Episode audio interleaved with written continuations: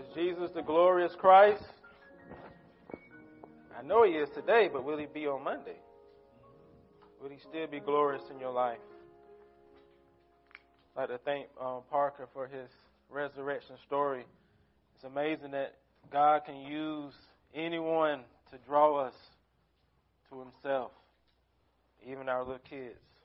Praise God that he used even little kids to draw his people closer to him. If you have your Bible, please open it to uh, John 13. John 13. That seems to be the case with me. I was going to do uh, 11 verses today, but as I started writing, we're only going to get through three verses. So I have no problem with going through God's Word slowly. Hollywood continues to have a fascination with Jesus. There are uh, two more movies uh, about him coming out uh, this year. One is called The Young Messiah. It's a movie that attempts to uh, paint a picture of, of Jesus' childhood. The second one is called Risen. This story is about a Roman soldier who's been charged with investigating the, the rumors of a risen Messiah. And these release dates for these movies, it's kind of uh, perfect because we know Easter is just right around the corner. And many people will see these films. Non believers, the, the skeptic, the seeker, the believer, and some of you may see them too, and that's fine. But the question I have is to you and to, to others is why are we really fascinated with Jesus? Why are we fascinated with him? I wonder if, if this a fascination with him is simply entertainment. We're entertained by him. Those movies, they will entertain many, but will they change any? Will they change anybody? Even within the church, people can come to be entertained by Jesus, to be entertained by his life. We want to be entertained, but we don't want to be changed. And, and Jesus doesn't really play that type of game with us. He doesn't want us to be entertained by his birth, by his ministry, by his life, by his death, by his resurrection, by his ascension. He wants us to embrace them in order that they can change us. You see, his all those things about Jesus, his birth, his ministry, his death, his resurrection, all those things are reflection of his resurrection love for you. His love for you. And so this Easter, we're going to see a picture of this resurrection love of Christ. The picture happens during his Passion Week, after his triumphant entry into Jerusalem, in the middle of the feast of Passover. It happens within the upper room with his disciples. It's during the Last Supper. In this upper room, Jesus paints a master portrait of his resurrection love for his disciples and for you. Not just for them, it's for you as well. The portrait doesn't begin with his love, the portrait begins with Jesus. For the way he loves flows directly out of who he is. The way he loves flows directly out of who he is. So if you have your Bible, John 13, beginning in verse 1. Now, before the feast of the Passover, Jesus knew that his hour had come to depart out of this world to the Father having loved his own who were in the world, he loved them to the end. And during supper time, the devil had already put into the heart of Judas Iscariot, Simon's son, to betray him. And Jesus knew that the Father had given all things into his hands, and that he had come from God and was going back to God. Please pray with and for me. Father, as we come to uh, this time and, and this worship service, to the preaching of, of your word, Lord, as, as Larry said, Lord, we need the Spirit to help us. Because if the Spirit doesn't move, these, these words have no power. These words will not convict us. These words will not encourage us.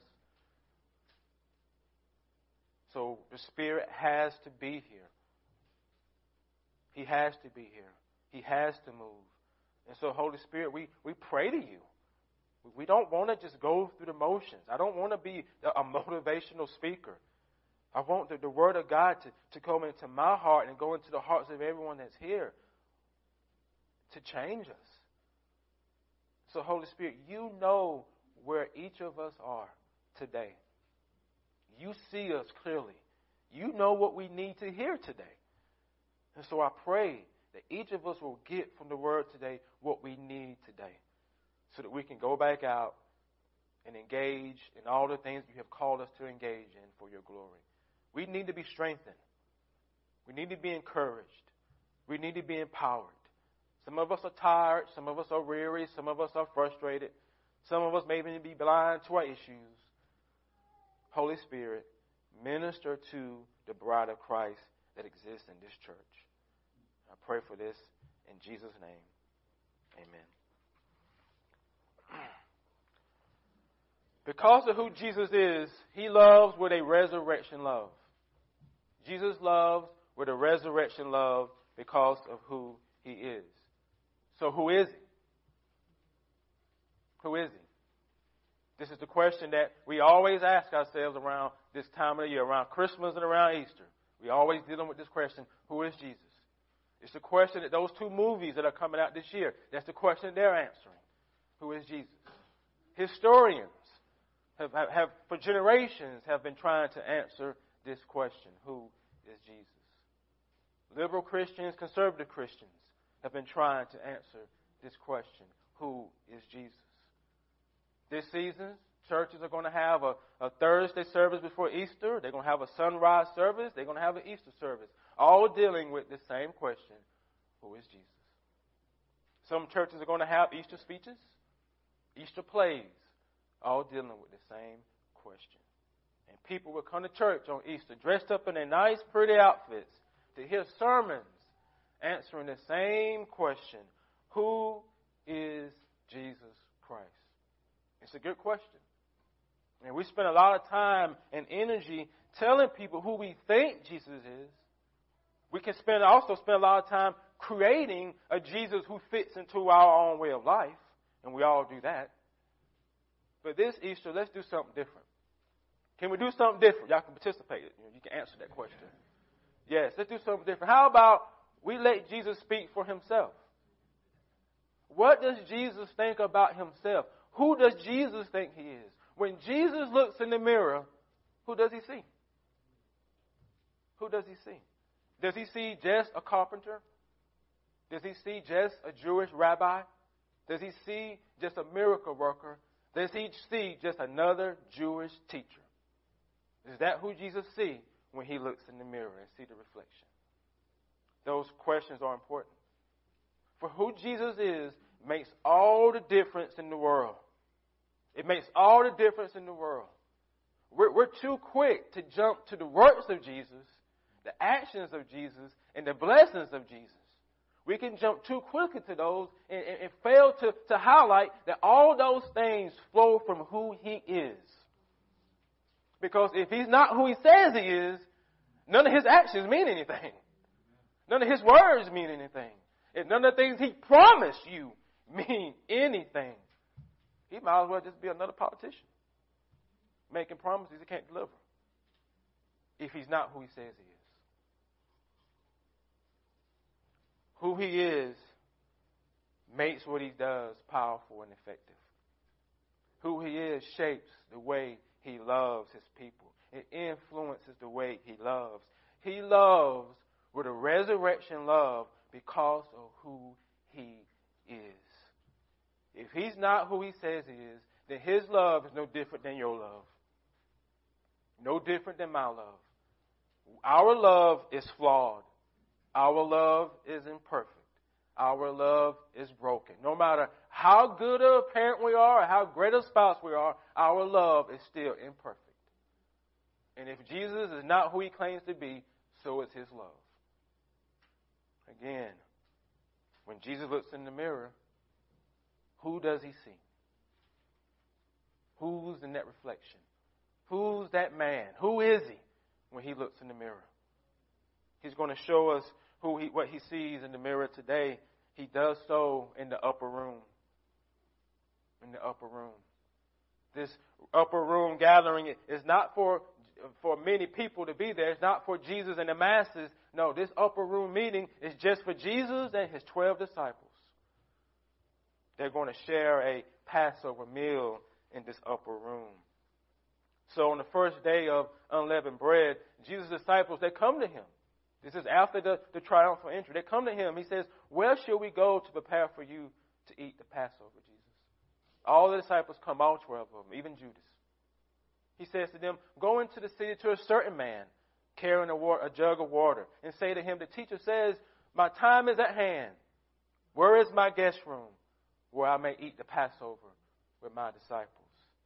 And Jesus continues, He said, This man will show you a large upper room, furnished and ready, and there you shall prepare for us.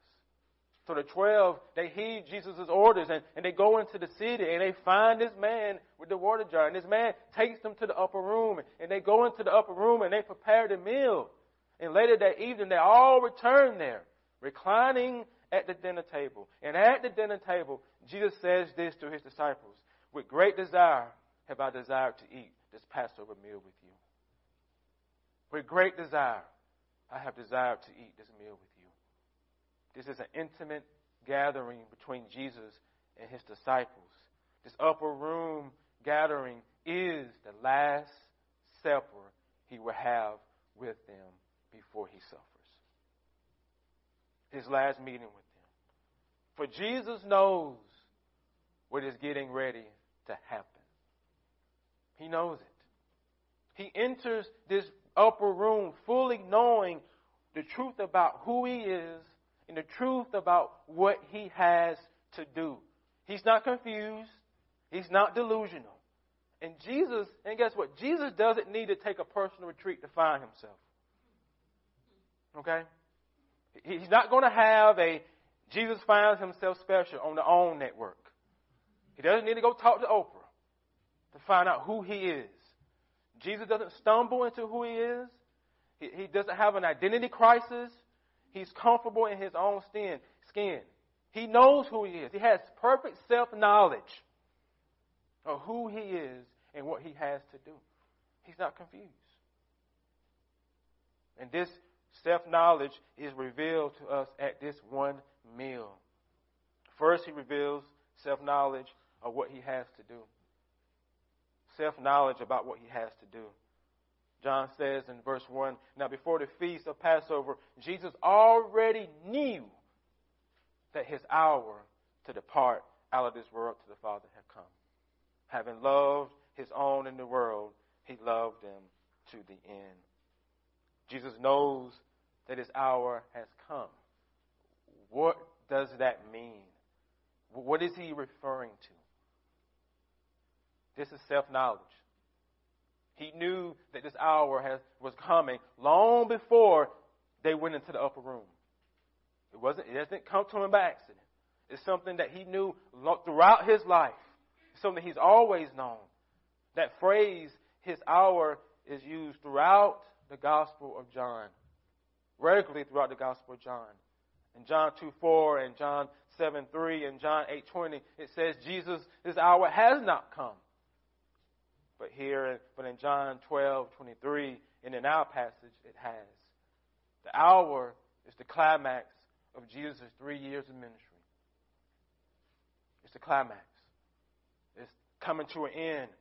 It's the fulfillment of what the Father had gave him to do, the completion of the work the Father has put into his hands. And Jesus clearly knows what is necessary for him to finish the work. He knows it. He knows what is expected of him.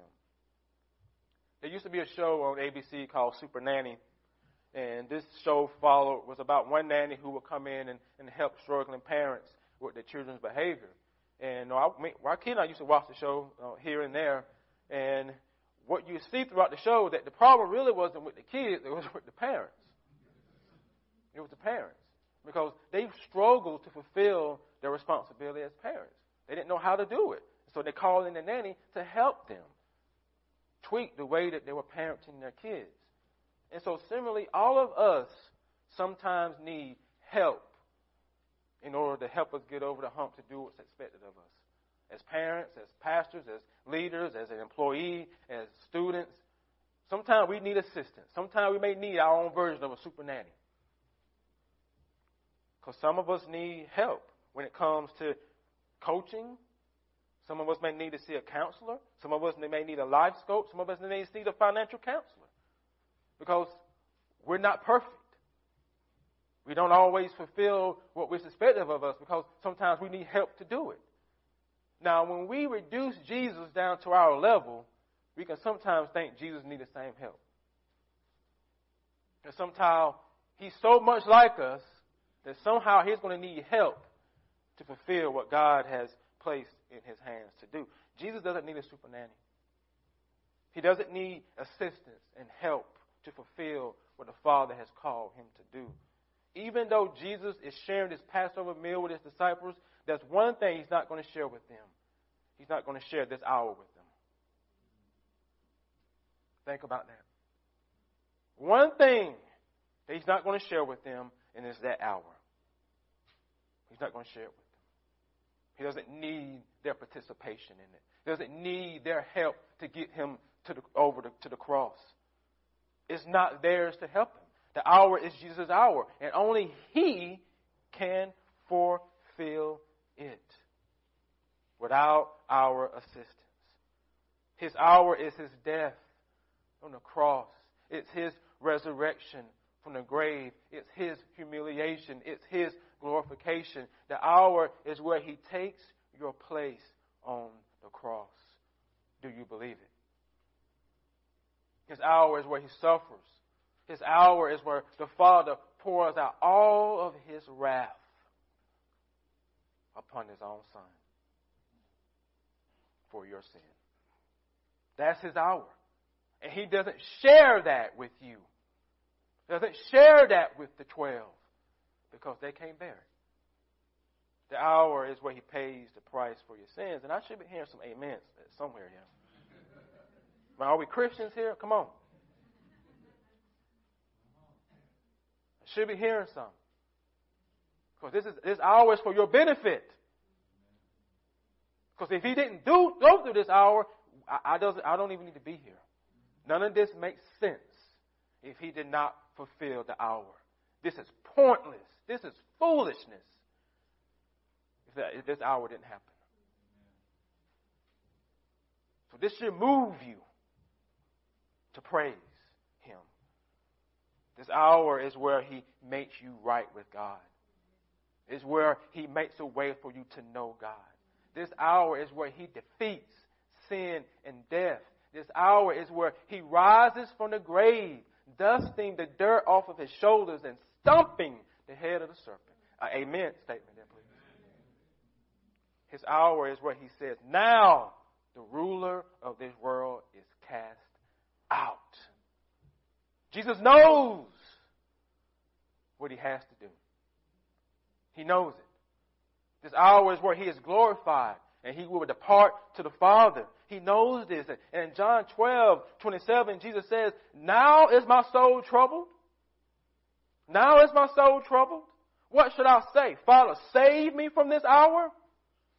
But for this purpose, I have come to this hour. Father, glorify your name. He knows his purpose. He knows why he came in incarnation. This is not something that the gospel writers just made up. This is Jesus' self knowledge. It's what he believes about himself. He knows his purpose. He knows why he was sent in incarnation. He knows what he has to do. He knows that he's the only one that can do it. Because he knows who he is. That's why he can do all those things. Because who he is makes all the difference in the world. See, Jesus is not a madman. He's not delusional. He's not a lunatic. He is who he claims to be. In verses 2 and 3, he, John tells us that during supper, uh, the enemy has already put into the heart of Judas to betray Jesus. And, and in the supper, he said Jesus knew that all, the Father had given all things in his hands. He knew that he had come from God and going back. He knew those things. He believed those things. So when Jesus looks in the mirror, he sees the Son of God. That's what he sees. He knows that he came from God. It means he knows he's more than just a man. Do you know that he's more than just a man? He does. Regardless of what you believe, he knows who he is. And who he is does not depend upon what you believe or your acceptance of it. He is who he claims to be. He knows that he is God's son. He knows that he is both human and divine. So when he looks in the mirror, he sees that he has two natures, that he is God and man, both at the same time. He knows that about himself. He was born that way. But do you believe it? That he is both God and man. The Christmas song named Mary, Mary, did you know? says, Mary, did you know that your baby boy is, is the Lord of all creation? Mary, did you know that your baby boy will one day rule the nations? Did you know that your baby boy is heaven's perfect lamb? The sleeping child you holding is the great I am. I need to sit there for a moment. Let's sit there for a moment. What does that mean? It means Jesus is Yahweh. That's what it means. Jesus is Yahweh Elohim. That's what it means. So when Jesus looks in the mirror, he sees God. Who do you see? Who is Jesus to you? So you can't reduce Jesus so far down to your level because he's God. He's other than you. In the beginning was the Word, and the Word was with God, and the Word was God. And He was in the beginning with God, and that is Jesus. Jesus is a great I am, and He knows this. He knows it. Next, Jesus knows that the Father had given all things into His hands. The Father had given all things into His hands. That means everything. That's what it means. You don't have to look at the Greek and Hebrew for that. The Greek for that. Everything means everything. Everything he has given into Jesus' hands. There is nothing in all this world that does not belong to him. Even the Oval Office in our country belongs to him, regardless of who sat there. Everything he has given into Jesus' hands. This means all things that were made was made through him. And without him, nothing was made that was made. All authority on heaven and on earth, God has given to his Son. He is the image of the invisible God, the firstborn of all creation. For by him all things were created in heaven and on earth, visible and invisible, whether thrones, dominions, rulers, and authorities. All things were created through him and for him. There is nothing in all creation that Jesus hasn't said, that belongs to me. That's Jesus. Is that your Jesus? Is that your Jesus? In and he is before all things. In him all things hold together. He is the head of the body, the church. He is the beginning, the firstborn from the dead, and in him, in, in everything, he might be preeminent. For in him, the fullness of God was pleased to dwell, and through him to reconcile to him all things, whether on heaven and on earth, making peace, peace by the blood of his cross. That is Jesus, but is that your Jesus? So when Jesus looks in the mirror, he sees a prophet, priest, and a king. That what you see? When Jesus looks into the mirror, he sees the Messiah, not a Messiah. Is that who you see? when you look into Jesus. The Redeemer of God's people, the Christ, the Savior of the world. And when Jesus looks in the mirror, he sees the Lamb of God who takes away the sins of the world. Is that who you see? Is that your Jesus? Jesus knows who he is. He knows what he has to do. He knows that all of his works and his actions and deeds flow directly from who he is. He doesn't need a public relations person. Nor does he need his own Olivia Pope. He can handle his own reputation and image. But can you handle it? Can you handle Jesus' image? Can you handle Jesus' reputation? Or do you want Jesus of your own imagination? This is important. Because you won't ever understand Jesus' love if you don't understand who Jesus is. You can't understand his love if you don't understand who he is.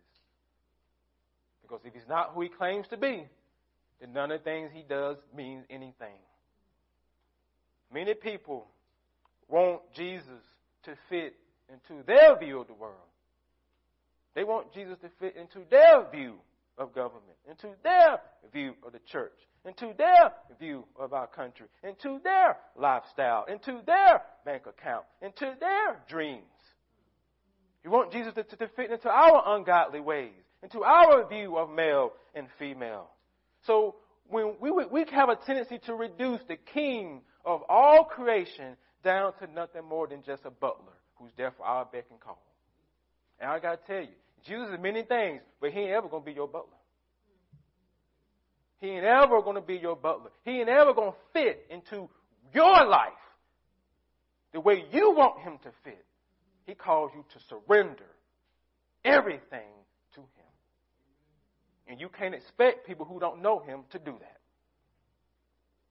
You who know him should surrender to him everything that you have, everything that you think you own, everything you think belongs to you. You bring it to him because of who he is. When you understand that Jesus is God, when you understand that he is your Savior, he is your prophet, he is your priest, he is your king. He is your God. He is your Lord. He is your provider. He is your sustainer. He is your everything. When you understand that, then you get a picture of what it means for him to love you. With a love that I call resurrection love. Let us pray. Lord Jesus, I thank you that you are who you claim to be. You're not a, a Jesus of my own imagination. You are the Christ. You are the God man. You are the Lamb of God. You are the Son of God. You are all these things. And if we don't accept these things, we can't understand what you do. We can't understand your love. We can't understand your ministry if we don't first accept who you are and embrace who you are as your people. And so as we go out this week, I pray that we will see you as you are. Minister to us. Help us to believe that Jesus is more than just a teacher. He is God. He is the great I am. In Christ's name I pray. Amen. Will you please stand as we close our service?